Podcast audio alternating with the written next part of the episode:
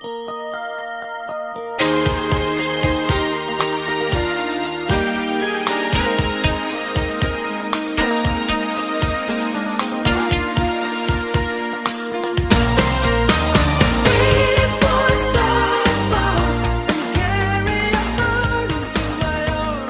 Greetings, Grapple fans. It's time once again for two different generations of professional wrestling fans to watch every match that they can get their hands on that Dave Meltzer, from another generation of wrestling fans, has rated five stars or higher in his Wrestling Observer newsletter. It's Let Me Tell You Something. I'm your co host, Lorcan Mullen, and with me, as always, is my co host, Simon Cross. And we are at the final stage of a mini odyssey within itself, a self contained story within the larger narrative that is the Ric Flair Ricky Steamboat series of matches in 1989. We've already covered three of them the Chi Town Royal Rumble, where Ricky Steamboat won the title, the Landover House match that Meltzer happened to be in attendance and said could injustifiably be five and a half to six stars, and the two out of three falls epic at Clash of the Champions 6. And we're now at the final match of this series. Ric Flair has only this one last shot at winning the title from Ricky Steamboat, and we're in Baltimore, Maryland, quite close to Landover, one would assume. I don't know geography that well, but if they're both in Maryland, you've got to think they're relatively close. And it is Music City Showdown, and it's. Oh, wait a minute, maybe that's the wrong one. No, this is Music City Showdown. So it should be Memphis, really, not Baltimore. There are several music cities across the US uh, that are are claim to the title. Yeah. Well, I want to make sure of this because the like the big logo is a banjo with spikes coming covered out of in it. spikes. It is the Music City Scary. Yeah, that's scary, isn't it? Yeah, I think Baltimore. oh, I can't remember. I don't know much about American music culture to say why it's a music city, but it is one. Oh no, it's in several. Nashville. I got it wrong. Oh, it was Nashville. They're in Nashville. I don't know why I got Baltimore, uh, but there we go. So they've been in Chicago, they've been in Landover, they've been in New Orleans, and now we're in Nashville, Tennessee, Music City for the Music City Showdown for Ric Flair and Ricky Steamboat in a match that is often cited, Simon, as the greatest wrestling match of all time. Like before, yeah, I mean, really, it genuinely is often cited as such. It's a big statement. It really It is a big statement. Watching the match, can you understand why some people would say that? I can. There's But you still don't give it five stars. good to see you've not, you've got over um, our, our debate last episode. I, I do have a negative right out the gate, Oh god. uh, but it's not an in-ring negative, so Okay. take that what you will. What's what's the deal with the pony? I, Kids like ponies. yeah, but how's that relevant? Ricky Steamboat, as has been the custom through all these matches, has entered with his child and his wife. The emphasis of this has always been the fam. I guess we haven't really talked about the subtext of the matches and the storylines and the angles. Is that Ric Flair, who I'm pretty sure probably was married at this point, but don't let that stop him, is all about I'm shagging ladies every morning, noon, and night. He makes entrances with like a an entourage. Does he? Is this the one where he comes out with about twenty of them? He has a fleet. Uh, I've written it down as a guard of honor of women. I think um, JR that. says there's over four. There's forty, I think, in the guard of honor, and he's with six. It's Pretty good trade off from Hiro Matsuda, who's not there anymore. No, no. Um, so he's worth forty six women, is what we've learned. he's um, yeah. I don't know. The steamboat. Whereas Ricky, whereas Ricky's the family man, enters with his wife and his kid. on a pony. He's done that with all the matches, I don't. I don't and think just the, done the kids on a pony. I just, I just think that's a detail that didn't need to be there. Can't have been nice for the pony either. Like, I wonder if the pony was shitting anywhere. see, this is it. This is it. This is why you shouldn't have animals involved. Um, Kennels from Hell situation. I was going to say that is the stereotypical don't get animals in wrestling mixed up situation. Let me say right from the start. First note I made. This is by far the best looking match out of all the ones we've watched so far. The arena's lit well. It's because people are there. The cameras seem to be of a better quality, or maybe that's just a result of the lighting. The presentation in general, it looks a lot nicer. Oh yeah, Like the WWF had WCW, NWA beat at this point because they had a bigger budget for productions. WCW wouldn't really come close to matching them until sort of the Eric Bischoff Nitro years. When they had absolute truckloads of money. So yeah, this just is a better looking match. And also, let's say so in the previous matches, what we'd noticed is the Ric Flair is has far more um, control of a longer stretch of the match and is much more aggressive in the Landover House match and the two out of three falls Clash of Champions match. Yeah. What I'll notice with this one is this has by far the least of Ric Flair cheating of all the matches. I think that's because of the judges. That Mm. it's got a weird. Got it's obviously to It's get this idea of to get rid of any kind of controversy yeah. that was there in the previous match. Um, it's a unique way of doing it. I hadn't seen it before. Um, so the judging panel is Terry Funk, who we've previously had commentate some of these matches, uh, Lou Thez and Pat O'Connor. Like, Three former NWA World Champions. yeah, that's that. They're like link throughout through. Lou Thez is a proper swat, isn't he? He's always making notes throughout the whole bloody thing. He he goes about the role with great aplomb. Um, Whereas Funk and Pat O'Connor are like the two naughty ones at the back chatting to each other. It's weird seeing Funk in a tuxedo. I Hmm. like from the stereotypical image you have of Terry Funk. I just I just struggled with it somewhat. It's not that Ric Flair doesn't cheat occasionally. There's a moment where he's got his shin over the throat of Ricky Steamboat. Uh, he argues with the ref a couple of times, but at no point does he use the ropes for a pin or a cradle or anything. Uh, he doesn't hold the ropes when there's a figure four. The figure four comes very late into the match as well. Um, it kind of goes back to the original match in that Ricky Steamboat ha- controls a large portion of the opening. Like maybe again, he might even have the majority of control in this match. I think he has the biggest issue with the ref as well. Uh, quite Yeah. early on after he, He kind of he, he pulls him by the belt, doesn't he, to Yeah. get out of his way? so he's thrown he's drop kick Flair out the ring and um, the ref's like trying to stop Steamboat from like going and attacking him ringside. And at one point, yeah, um, Steamboat does grab his belt and just yanks him back. You just you won't get things like that then like Yeah. in this day and age. But yeah, Ric Flair is aggressive at the start. They do this great bit where they're just beating each other around the ring. They start at one corner and then they work. They're up against the ropes, just chopping and punching and slapping each other all the way until Ric Flair, until um, Ricky Steamboat whips Ric Flair and hits a backdrop that sends Rick to the outside.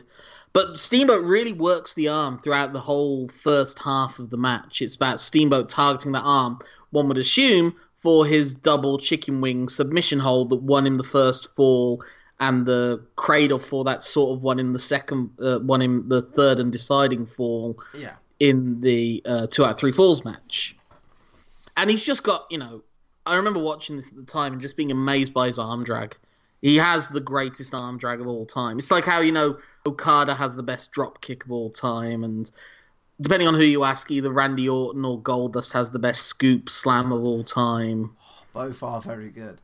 Oh, you couldn't pick Or like Jerry Lawler has the greatest pile driver of all time. Just there's a certain move that someone does better than everyone else. And with Ricky Steamboat, it's the arm drag because he gets so deep and so low, and the flip. Of course, it takes two to take an arm drag, and Ric Flair knows how to bump off of it as well. Yeah. But he does it so well, and he holds onto the arm to slap on the arm bar as a result. Did you notice that as well? No, you- no. Um, it was all part of the arm attack. Really, it's, it's I have the amount of times I've just had to ri- I've written down throughout this match. Steamboat back to attacking the arm. He is absolutely going for it, and it's Mm. So it's like, yeah, usually like headlocks, arm bars, and all that is something you see in the very early portion of the match, and you don't see it for the rest. But like up at the twenty minute mark of this match, this match that goes about thirty five minutes, I think, thirty three minutes or so. Uh, it definitely goes over thirty minutes, but not much longer. Um, they, the, Rick, Ricky Steamboat goes back to that arm attack, and there's arm bars and and there's a mat base to it. Um, yeah, and the judges are scoring them on. Is it every ten minute mark or is it every fifteen, minute mark? Every fifteen minute mark, yeah. And Ricky Steamboat does really dominate the first fifteen minutes of it. And when you get the score, the, what they do is they do updates as it's going on. That they that a ref, a ringside ref takes their scorecards and hands it to the announcer, so the announcers give you an idea of where we are as the match has gone on. And so for the first 15 minutes, Ricky Steamboat is leading 3 0. So essentially, he's got like a 10 9 across the board. Yeah. It's a it's a weird thing where they don't let like the live crowd in, uh, which Mm. usually isn't like wrestling. But again, um, it's a benefit you'd get watching boxing on television over watching boxing live. You get the pundit scorecards. Not Well, if the fans, yeah, if the fans found out, then that means the wrestlers would have to find out. yeah You wouldn't really know that. I think it was just a nice little touch to help with the telling of the story for JR Explaining uh, Bob why. The judges were there as well, and Yeah, why the judges were important. And you can understand their, their thought process, really. You can see why you would have to give it to Steamboat at the start. But what's interesting, we might as well just go to it and then we'll bring it back to the match. Like when we see the second lot of judges' scorecards, then they're split. And that Funk and O'Connor give it to Ric Flair and Lou Thez gives it to Steamboat. And that's because there is a bit more of an ebb and flow. But maybe it is because, you know, Lou Thez is more of a Puritan. and even though Flair doesn't cheat that much, it's still too much for Lou Thez to take. Yeah. He could. Because it's. You're right, Steamboat dominates the first section, like, massively, and then Flair comes back into it. I think they put the split decision in just so they didn't have it level Mm. uh, from, like, a storyline purpose. And I think they Yeah. just, like, picked one guy, basically, just to do it. And again, as has been the case where Ric Flair gets dominated at the start of some of these matches, he wants to take it to the outside where he becomes the dirtiest player in the game, as it were. But what's really cool is he does a bit where he throws Steamboat out of the ring, but Steamboat just, no, you don't, goes back into the ring. And that's one of the first times when Flair has to kind of beg yeah. off. He just gets him with chops and corner punches. Uh, Flair goes for the Flair flip, but gets stuck in the corner. Um, oh, there's a bit where the ref had to kind of again, like how in the previous one, the ref had to sort of make an adjustment to the situation that meant he should have called the match a, a knockout for Ric Flair because Steamboat's arm fell three times. Flair sort of but doesn't throw Ricky Steamboat over, the, top, rope. Yeah, I which is an that. automatic disqualification. But it was like he wasn't touching him when Rick, when Ricky started going over the top. Yeah. So the notion, so the ref and the ref did these great, very visual. No, it was a momentum thing. He didn't throw him over. It's like that ref. Who's the ref who's big on the wild play on gesticulations now in the Premiership? Bald fella. Oh, is it Mike? Is it Mike Dean? That might be right. Yeah. And- and Mike Riley. I can't remember which. If a goal is scored from the advantage, he actually celebrates it. He loves it. He loves an advantage. He's a tit. but not. But Tommy Young is not a tit. Tommy Young is not the Mike Dean of football referees. No, no. He's he's yeah, no, he doesn't detract from that at, at all. Basically, um, I don't really have a lot. It's difficult because we've covered. Do you think they're repeating themselves, or do you think it feels like a different match? I think it feels like a different match. It feels like a different match um, because Steamboat has like now something to target. He didn't Hmm. before. He would take when opportunity presented himself uh, itself, like when Flair missed the knee drop in one of their matches previously, and that's when he locks in the figure four on Flair to try and level it off. I can't remember if that's the house show match or, or the one after. I think it's the house show match. Hmm. Uh, whereas this time he has there's a target already on like Flair, and he's just gone in with like attacking a specific body part, and it does change the psychology of what he's doing in the ring. Mm. I um Yeah. I think the one thing that's different from Flair as well is because again it's because the judges aren't around. He's not cheating as much, so we're getting a lot of the stuff from Flair stripped away, which I think makes the match less repetitive. Well, you're not getting Rick having to go for the usual shortcuts. He can't. He has to wrestle. because there are three men outside the ring who will stop, like you know, mark him down for it. It's even like he's not. He doesn't throw punches. At one point, he throws forearms. Yeah, like the legal, which you rarely saw from Ric Flair. They're not like really Regal European uppercuts. They're sort of across the face forearms. yeah, that's sort of like more like a more like a Misawa, like the Japanese style Yeah. of doing the, the elbow elbow led forearm, or Chris, you know, Cassius Ohno, Chris Hero style um, forearms. yeah, Um, but yeah, it's it's interesting. Also, here's one point I like. When he does get control, when they do go to the outside, Ric Flair does get some control, and he chops Ricky Steamboat over the guardrail. Again, Yeah. very popular spot. Ricky Steamboat doing like I've said, I often say Ricky Steamboat's one of the best pure baby faces of all time. He does such a really simple thing that he basically needs the fans in the front row to help him. Like there's a point where like Ric Flair's taken away and Rick, Ricky's trying to recover, and he's literally got his hand on the knee of one of Yeah, the like he's- the fans helping him keep stay up as he tries to recover. You know, and it's not like a although I think it might be on a woman's knee. It's not like a lurid, oh, you know. No, it's a lot. Not, oof. not Bill Murray. He's not Bill up. Murray in um not Caddyshack. Bill Murray in uh, Kingpin. He's uh, you know it is like a, he needs the fans' energy to help him rally and recover. You know, Yeah, it's just like I say how Ricky Morton would like literally look out into the crowd and go, "Help me!" You know, it's, it's that. It's that thing if he needs the people. I like it when baby faces do that. When baby faces make the fans feel like they're part of. and he feeds off of it makes because then he fires Yeah, yeah. back up and um, goes straight after Flair. Flair goes on the back foot, Chases him back into the ring, does a top chop off the top rope, and that's when like, Steamboat sort of gets And- back into it. And even after all that, then then he does a Flair flip, uh, chops him when he tries to run across the ropes, snapmares him back into the ring, and puts him in an armbar again.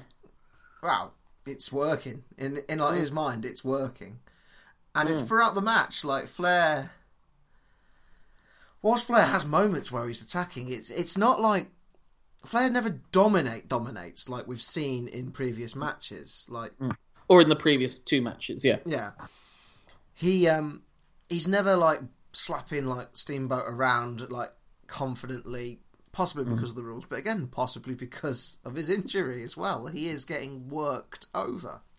What's interesting also with this is seeing the fans who are pro Flair, and it's it's kind of the closest to the current day problem of like the the grown males who maybe aren't the show isn't necessarily being targeted towards, but they're still going to these shows.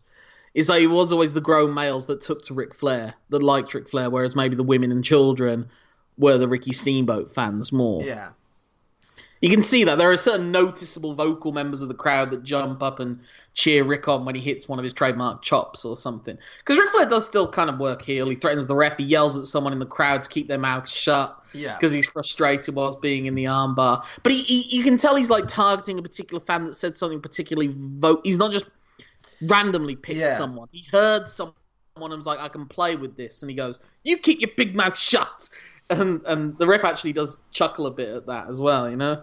It's really good when wrestlers do that as well because They don't do it as much anymore. They're told not to. They're basically told to ignore the fans now at the TV shows. It feels like that way anyway. It's I think they play more with the fans when it's the when it's the house shows. I don't know, but I would assume that's the case. Yeah, there is Well, there are no cameras to work towards, but you know, I bet Kevin Owens is really good at that.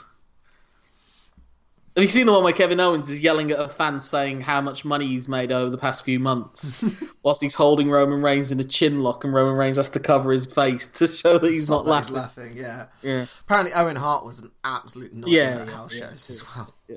Well, he would have deliberately bad matches, which is like the opposite of what Ric Flair and Ricky Steamboat were doing at this time. Yeah. Um, so yeah, there are some really long two counts from a back suplex. Again, Flair repeatedly going for the pins to try and get Ricky Steamboat exhausted. And then when he gets frustrated at the ref's counts, he tells the ref he'll be working somewhere else when I get get there. um, oh, there was a really good bit where he caught Ricky going for a crossbody and he turns it into a stun gun. And that really got the Ric Flair fans excited at that point.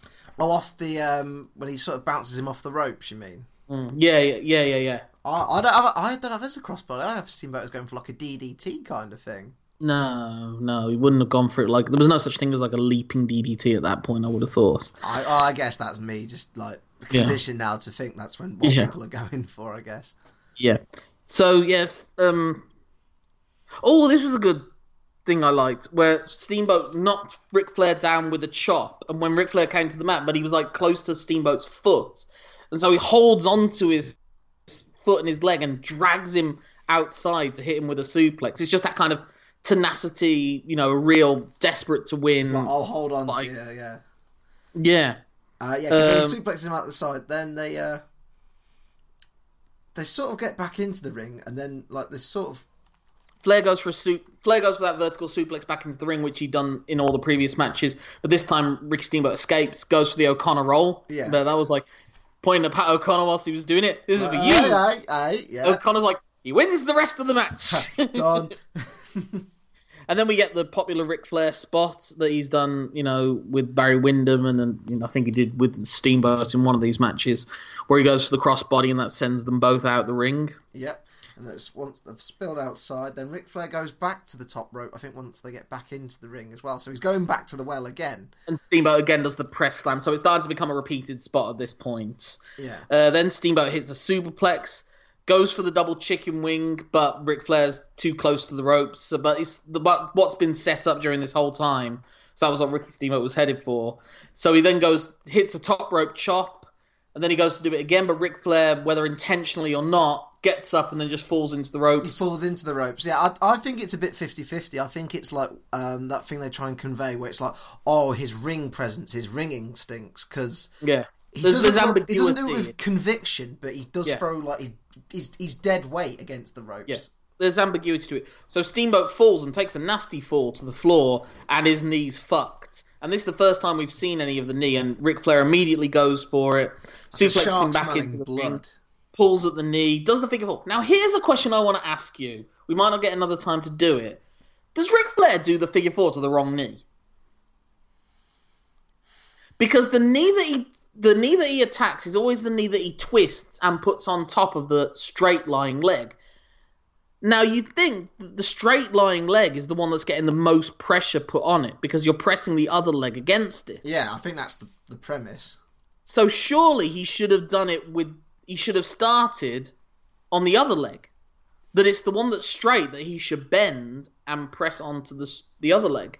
Maybe there's a reason it doesn't. He has to do it a certain way. I Well, I think it's just force of habit. yeah. That that's the leg that he works on. That's the leg he's got in his hands. So logically, that's where he'd start the move from Yeah, in his mind. it's tough with directional moves. Um, Yeah.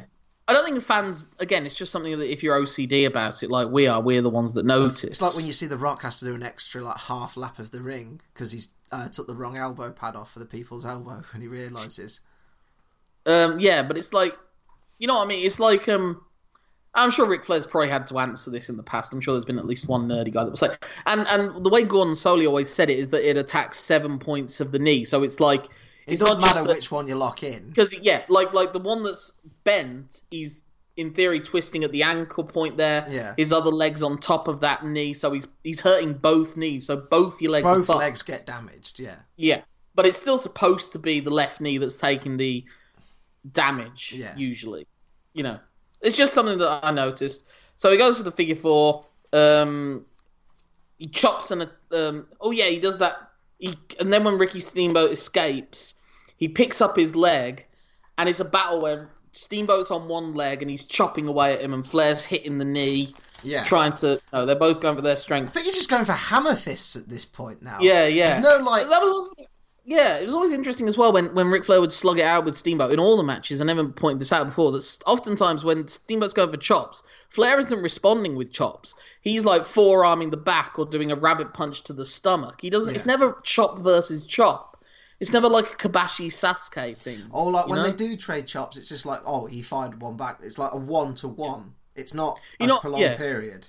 Yeah, yeah. When it's prolonged, Rick's like doing forearms to chops. Yeah. I don't know if I don't know why that is. Maybe that's just how Rick prefers to do it. Um, but yeah, he does. So he attacks the knee, and then we do the repeat thing where Ric Flair woos in that moment. in That moment's opening. Steamboat hits the enziguri, and then Steamboat does a fantastic wobbly leg, like he's got no strength in it anymore. Picks up Ric Flair for the slam, and in a repeat of the WrestleMania three spot where Ricky Steamboat beat Randy Savage for the belts, the knee buckles. Flair turns it into a cradle. Flair gets the three count fair and square in the middle of the ring. One, two, three. Ric Flair is the six time world champ at this point, I think. Yeah. I think he joins um, Lou uh, Thez. Lou Thez, and it's Harley Race who had seven. Yeah. Yeah. Yeah. But again, it's one of those ones where Harley Race really had like nine and Ric Flair really had like 23. But, you know, it's just what, what how you're counting it. But then, and then Ricky Steamboat raises Ric Flair's hand, and it is a babyface victory as much as anything because the very next angle, I don't know if you continued watching, did you? I did, I did. Uh, I just do want to say as well, um, it well, it's sort of covered in the post-match interview, but you can see in the body language that those two, after everything they've been through, uh, I think because they, they, they respect each other. Like you know, it's just Well, like, like, like I said, it's like they've been peers. The whole story is they've Yeah. gone up through the ranks at the same time. This is like one of many times that they fought each other over increasingly valuable t- championships. yeah. I just think if they did any did it any other way, it would have been, especially considering what they did do next, it wouldn't have worked. I think they mm. had to do it where they recognised each other. Yeah. Well, it's also because Steamboat wouldn't be asking for rematches. This isn't like now, you know, Ric Flair got 50 rematches and Steamboat doesn't get one. Because what happens after this is Terry Funk, one of the judges, who'd also been commentating in the previous match and saying how much they did make illusions in the in the two out of three falls match that Terry Funk hasn't retired, but he does say, "Oh, these guys, they're they're making me think I shouldn't do this anymore." And Terry Ric Funk. Flair, Terry Funk is this sort of insecure madman. Terry Funk was brilliant in that three minute spell at being a proper dick. Yeah. Like, Well, it's it's great because it's like he he's, his feelings are hurt and he takes it really like he's he's hurt emotionally and he lashes out in the nastiest way possible. oh So just, god, yeah. You saying I'm you're saying I'm not good enough, Rick? And, And it's like Rick's, coming little- back with a valid point. He's like, no, Yeah. there is a list. You aren't on it. it's like when you have a go at the doorman. How dare that banana nosed? I I turned off after um, Did you catch the handstand pile driver? I, I did see the pile driver onto the table, and Hmm. it was just the fact that the table did not move even slightly. I was like, oh, oh, That's a hard table. yeah. I am the table. And of course, Ric Flair then is like is is sold as like a career-threatening neck injury, and he might never come back. But we will return to that feud when we have to return to it later on in this series. In the meantime, Simon, that is the end of this quadrilogy of matches. Are you gonna give this one five stars? Part of me wants to say no because you've set it up, but yeah, this was really yeah, yeah, this was actually really really enjoyable. Mm-hmm. There was like a sound strategy. Um, there was nothing in this match. There was no minor quibble I had apart from the little bit I noticed with that him going over the top rope, but the ref covered that so smoothly. Mm. Um, I wonder if it was because he was meant to go over the second, but Ricky Steamboat's more accustomed to this top rope bump because he would have worked in the WWF Yeah, for so it long, where that wasn't a DQ. I don't know. I don't know. Or maybe they just wanted to give it so that it was a hard bump, but it was like I said, Ric Flair's hands weren't on him, so you'd think Yeah. that maybe it was deliberate. It was just momentum, like Steamboat's own momentum that took him over. But no, Yeah. like this, this told a really great story. Um, it called back to previous parts of the feud. It was 35 minutes, but it felt shorter. Yes, yes, and the when we had the contention uh, last episode when you gave a five star rating and I didn't, and I said one of the reasons were it was just sapped out slightly. Um, I do want to put a case for myself there in saying that I think if you had shaved like just like two, maybe three minutes off that match, I possibly would have agreed with you. Whereas But then you were complaining that the first four was too short. the first four was too short. Yes, like the first four came too early. I just well we can't we can't argue that case again, but like sometimes a fall should come as a surprise. Like you know Okada surprises Omega with the cradle in their two out of three falls match, the seven star match when we get to that. so I'll be curious to see if you bring that up as a criticism. Then We'll see. We'll see. We'll have to cross that bridge when we come to it. Not bitter. Me You're not you- bitter at all, are you? No, no, no. But this is the thing. This is the thing. I think. I think the reason this is the only one of these that you gave five stars is you're thinking of it within the context of this self-contained story, and that this is like the apex, and therefore because this is the best one, this has to be the only one that's five stars. If it had ended with just the two out of three falls match, maybe I think then you would have given that match five stars, even if it was the exact same match. no, it was too long. No, no. Well, we've already said I disagree with you there, but that's why I wanted to give that one five stars. I didn't want to say it's like, in order for it to be five stars, then you know, because it's this is a better match, but that doesn't mean the other one's not five stars. You know, there's like a certain level of quality you get at the point when it gets five stars. Just because it's the best Ric Flair Ricky Steamboat match doesn't mean it's therefore got to be the only one that gets five stars. Because I too am giving this one five stars. So this is my second five stars, my second in a row. Your very first one. It took me 17 matches. It took you 18, but we finally got there. Well, technically, it took us um, 15 and 16 if you don't count the match that we haven't seen in the uh, the match we saw in highlights. Yeah. But when people say this is the greatest wrestling match of all time, and some people will still say that, people who like their NWA, if they think like the 80s NWA wrestling was the best sort of wrestling, then they'll probably stick to that. Yeah. I do want to just say that it's not because it's the end, like the, the, the number match number four. That's not why it is the best, in my opinion. I think it might be subconsciously. That's my point. I might be pointing out something you haven't been aware of in your assessments. Uh, I just think like the the cadence of this match and the psychology of this match was just perfect. I don't. But that doesn't mean. But we said a match doesn't have to be perfect to get five stars. No, no, it doesn't. But that's why this one is to me. Okay. Do we have anything else to say? Uh, we'll, we'll, see Ricky Steamboat and we'll see Ric Flair again, but we won't see them together in the same ring again. They would still have some more matches. In 1994, Ric Flair had a match with him at Spring Stampede that ended in a controversial finish. They, they were both technically faces at that point, but Rick was sort of heelish. And then they had a rematch at Saturday night when Ric Flair vacated the title and Ric Flair won that match. And then that set that was the setup to Hulk Hogan turning up and Ric Flair turning heel and the Hulk Hogan WCW run. But do you have anything to add about this quadrilogy? What do you think of it as a series of matches? Having seen it all now, I can understand. I said at the start of this, the first episode of this quadrilogy, that um, I was nervous going into this because this is talked about so highly. I get it. I really do. I, I understand why people are drawn to these like series of matches. Like from beginning to end, this is a really now we don't have to look at an individual match and we're like we've had our discussion about the matches as individuals. Now we can look at the collective. It's a really great narrative throughout. Mm. It's it's just great. It's great storytelling. It's beautiful. and that Ric Flair ultimately has to go to his own wrestling ability to win because yeah. he's so used to cheating. he's forced. almost it's almost like Ricky Steamboat brings out the best in him. Yeah, he's forced to use his talent. Mm. Like he, and I think And it also works that this is around the time the Four Horsemen have disbanded, and so Ric Flair's on his own for the first time. yeah. After Matsuda leaves as well. And I think that I think that's the whole point when they shake hands at the end. I think that's what meant to, that what Ric Flair possibly could be conveying. I could just like be reading too much into this, but Well, Steamboat he, always he said, sort of has an I'm- assurance about him now because he's like, "Oh, I am good." Steamboat's reminded Hmm. Well, me no, how good I am. he never disputed that he was good, but he's never been challenged in that way. He would never say, Steamboat brought something out of me. That's something we're extracting from it Yeah, no, ourselves. Know, no, being that's that's me. I'm analytical as to we. I'm are. going between the lines. No, uh, Flair doesn't say that, and Yeah. doesn't say that throughout the feud. But I think the narrative, like reading between the lines, that could be like what Flair's going through at that point. Mm. Okay.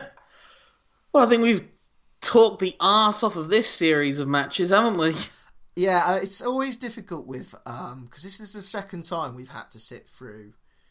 Had to sit through sounds poor, but um this is the second time we've had to go through a series of matches with the same individuals. Um.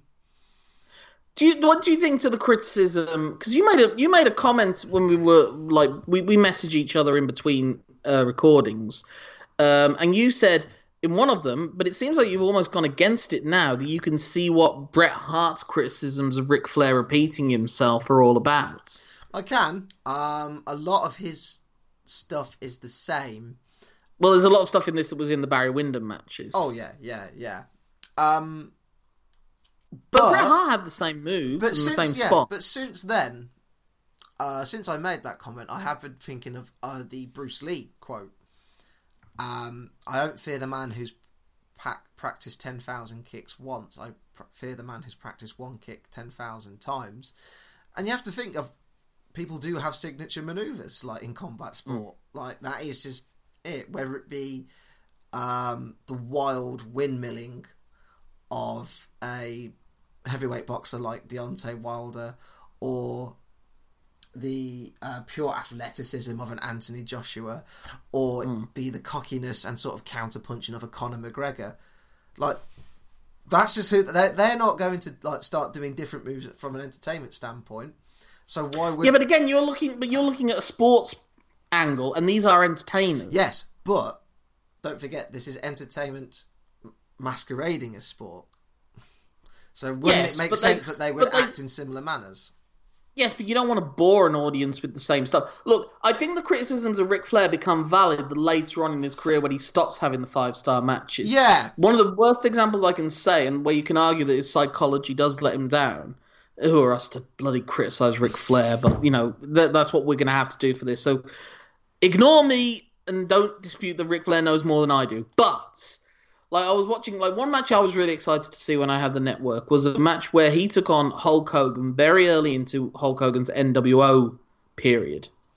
It was a Clash of the Champions, and I wanted to see what a face Flair versus a heel Hogan's like. And they did the old heel Flair face Hogan spots. Like Hulk did the Hulk up, and Flair was desperate and trying to cheat and everything. And Flair was whipping, being whipped into the corner and backdropping, and he was being pressed, slammed off the top rope and then again in 99, there's a time where Sting briefly turned heel and Flair was on the face side against a heel Sting. And they just did the same Ric Flair Sting spots of him going for the chop and it not bothering Rick Sting, Ric Flair backing off and being scared, and Sting hitting him with power moves. And you have to think by his WWE when he comes back to the WWE, he doesn't really. Well, you know, he physically can't. He physically like can't go. And I mean, it's amazing that he could go still at forty. Like that's that's how old he is at this stage. Again, considering the plane crash as well. Yeah, and everything else, and just the fact that he puts his body through this stuff, thirty-minute matches like this every single time he goes out and wrestles. He obviously had he has some sort of physic physical abnormality that somehow allows him to keep going naturally. There must be something innate within him that can take that many back bumps that because he wrestles at a high intensity at a long pace for a long at a quick pace for long stretches. Well, you look at his da- and he did that into his well into his forties and even fifties, arguably. Yeah. Well, you look at his daughter and you don't you just look at the genetics. That yeah. is athlete yeah. DNA. Yeah, but even then, Charlotte has not been pushed in a way that Ric Flair no, was pushed. No, but look at the things she can do. Mm.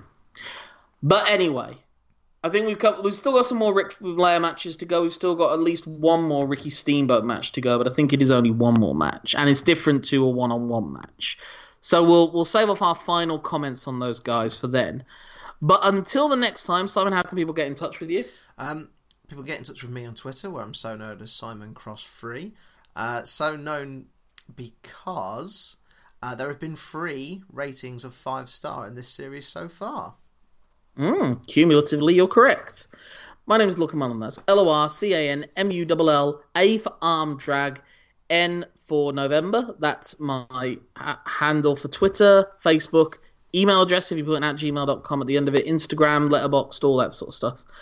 And the next time we will be recording, we will be leaving the NWA and we'll be leaving Ric Flair and Ricky Steamboat, but we'll be going to a match that may be just as historically significant within Japan, as it's the formation, the early formation, the early days of what will be a fixture for many future wrestling matches on this list. A All Japan Triple Crown Championship match between guys that we've seen on the same side of the ring in a tag team match, but now they're the top rivals of All Japan Pro Wrestling. It's the 5th of June 1989, and it's Jumbo Tsuruta facing off against Genichiro Tenryu. So that's something to look horses, forward. And I, I, I have. You're looking forward to that one. I am. I, I liked um, watching those guys. Um, that tag match was really, really. I, I really enjoyed that tag match. And, so and of course, we saw Tenryu before them with the uh, after that, and before the Flair series with the team team with Kawada against. And we and we also were still looking for, although we may have already got it by then, so I'll edit this out if we've already watched it and reviewed it. We're still looking for the um, tag match with him and Samson Fuyuki and Toshiaki Kawada against Jumbo Tsuruta, Masanobu Fuchi, and Yoshiaki Yatsu. So they have faced each other before in a five star match, but this is the first singles match and the first one that we're going to be able to get our hands on. Yes, the first one we'll defini- definitely be able to cover. Um, but no, I, I, I'm looking forward to this. Okay. My appetite is whetted. Well, we're looking forward to it, and I hope you are too, and you'll be able to hear that in a few days from this recording, uh, from this episode being released. But until then, my name's Lorcan Mullen. My name's Simon Cross. Thank you for letting us tell you something. Have a five star time. Until the next time.